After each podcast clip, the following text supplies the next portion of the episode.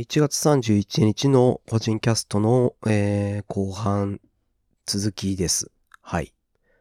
えっと、ちょっとここでは2つほど、えー、話題を話していこうかなと思っています。まず一つがですね、あの、クラブハウスっていう言葉、あの、最近、あの、SNS でよく流れてると思いますけど、これですね。あの、クラブハウス、えっと、何かというと、新しい SNS です。新しい SNS サービスです。で、あのー、今まだスタートアップして、ベータの状態ですね。あの、ベータバージョンで、それが、あの、まだベータなので、ユーザー数をある程度絞ってとか、あの、量、流入量をコントロールしてやっているので、まあ、まだまだ全体には広がってないんですけど、どういうサービスかというと、あの、音声を主体にした SNS っていう風に、あの、表現されていますね。うん。で、あの、どういう感じか、私もちょっと招待をですね、いただいたのでやってみたんですけど、どんな感じかというと、あの自分、まず、あの、美容とかセットアップしてアカウントを作りますよね。で、同じようにフォロー、今、あの、今までの SNS と似たような感じで、フォローとフォロワーっていう関係があります。で、あの、自分でこう、つぶやくみたいな感じというよりは、あの、自分で新しく部屋を始めてですね、その部屋で、あの、言ってみれば、あの、ライブが、ライブチャットみたいなのが始まるみたいなイメージですね。テキスト、テキストあるのかな？ちょっとそれ確認してないや。えっ、ー、と、そのライブで自分の音声とかが入って、で、入ってきた人が、えー、発言、一緒に同じく会話を始められる、双方向で会話ができるような部屋もできるし、あの、特定の人だけを発言できるような部屋も作ることができます。で、あとはフレンドに限った部屋も作ることができますと。そういった試みをしてるやつですね。うん。で、あの、そうですね。まずは、それ、今やってみてる体験としてなんですけど、なんとなくなんですけど、あの、YouTube のライブとかと始める感覚は似てるんですけど、そこで応答が、あのー、オーディエンスじゃなくてオープンにした場合には声でもらえる可能性があるっていう意味で、あの、よりインタラクティブにできると、そういったメリットがあると思いますね。ただ、私の場合ですね、あの、あんまりそういうライブを多くはやってないので、今、招待は受けたものの、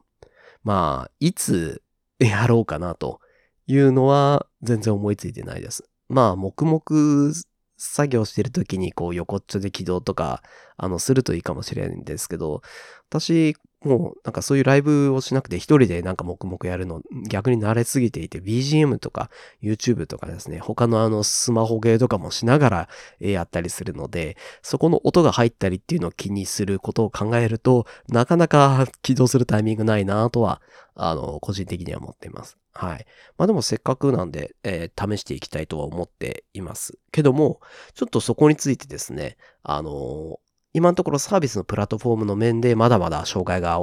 あの、ハードルがあるなと思うので、ちょっとそこについても研究します。えっとですね、今このクラブハウスなんですけど、えっと、アカウント自体はその招待されてっていう感じになります。で、あの招待券みたいなものがあって、あの相手何人とか、今私だと2人しか招待できない感じなんですね。で、これでも人によってはもっと多くの人数招待できるんですね。なのでアカウントごとに招待する件に数、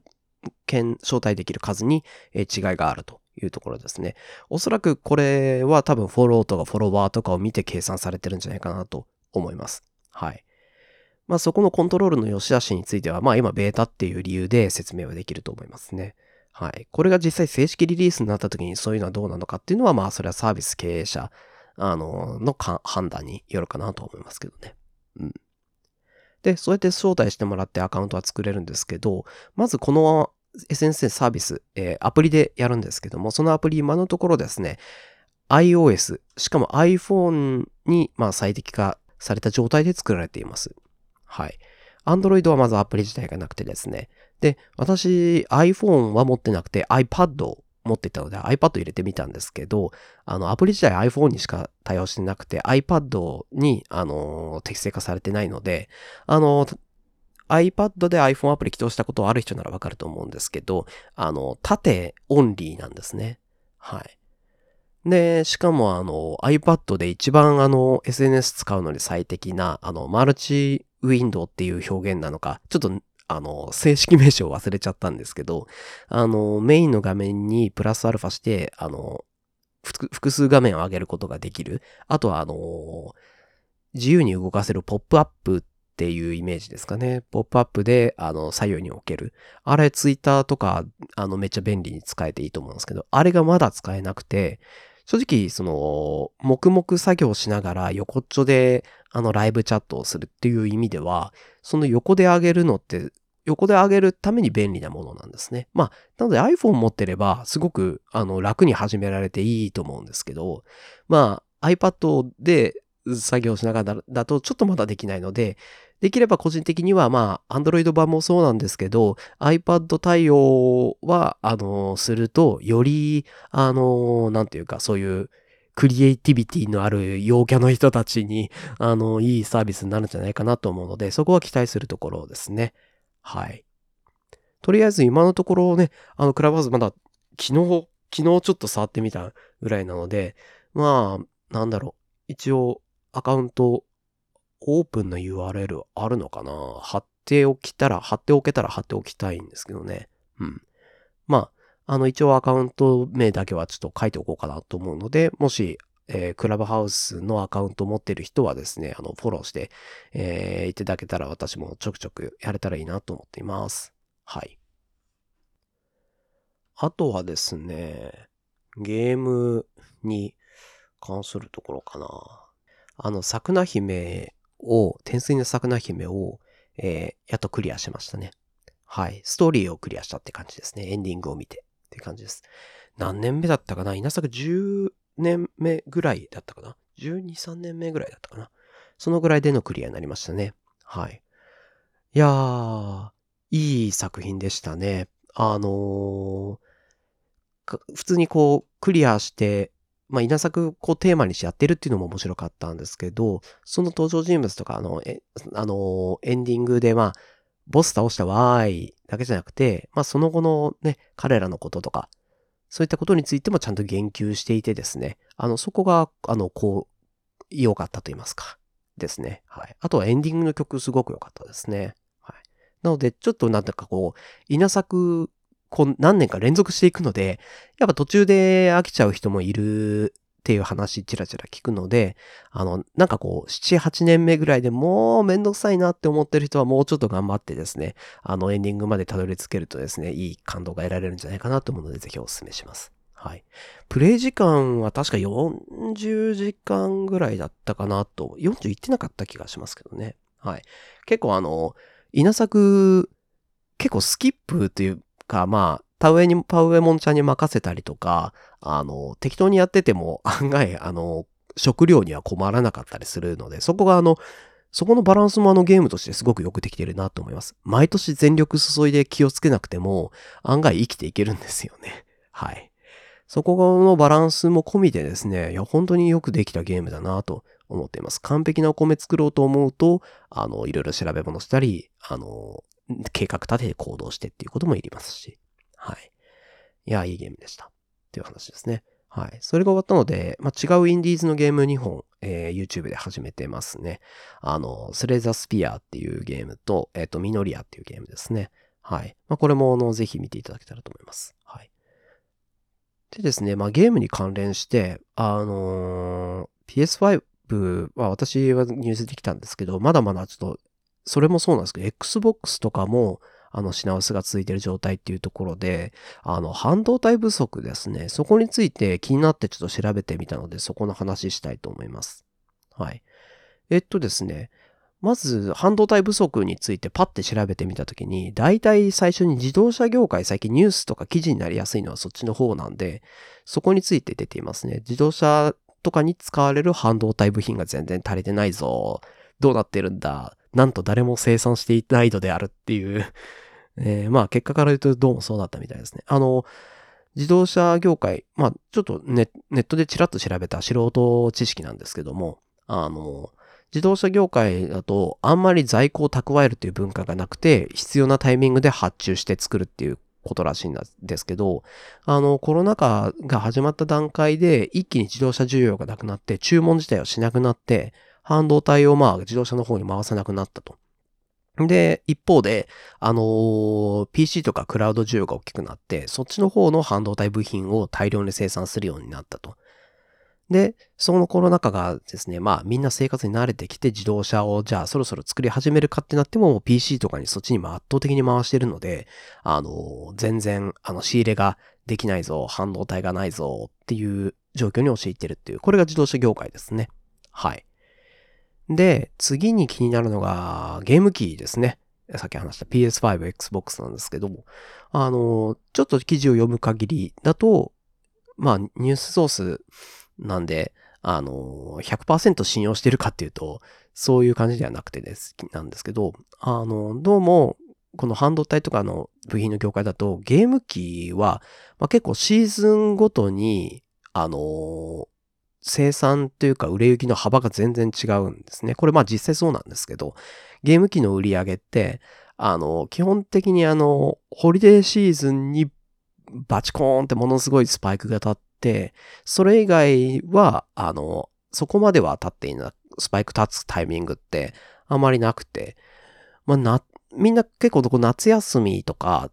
こう、気に、あの、上がるんじゃないのとか、4月上がるんじゃないのって、春休みとか上がるんじゃないかなと思うかもしれないですけど、結構ですね、そこまで、こう、変化、大きなスパイクにはならなくて、やっぱりホリデーシーズンだけがホリデーシーズンだけが圧倒的にでかいスパイクを持ってるんですけど、そういったこうシーズンでこう需要が変わるので、あんまりゲーム機のために部品を確保っていうことをしないみたいなんですね。で、じゃあ今半導体はどこにいるかっていうと、PC とかデータセンターとかのその機器に、あの、全部回っているという様子。あとはそもそもの、あの、半導体の工場自体の操業が、えー、低速になっていると。いうところで、えー、全体的にあの需要不足が、あ、供給不足か。供給不足が起きているということみたいですね。はい。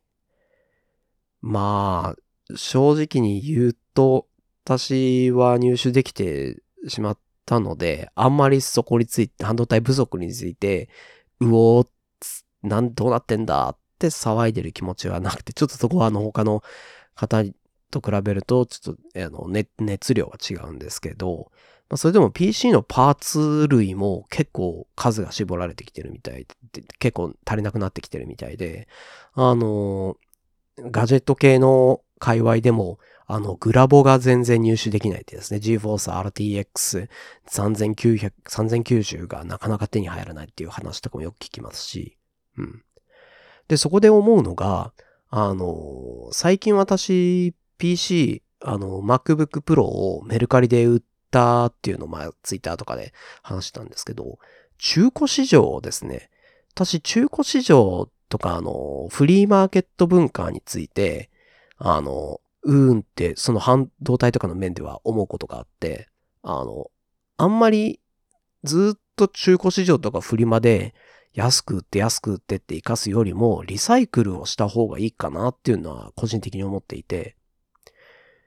なのでですね、まあ、私、その MacBook Pro はさすがにそんなに古くなんか3年ぐらい前だったので、あの、メルカリで売ったんですけど、もうちょっと古いノート PC とか、あの、持ってたんですね。Windows マシンとか Chromebook とか。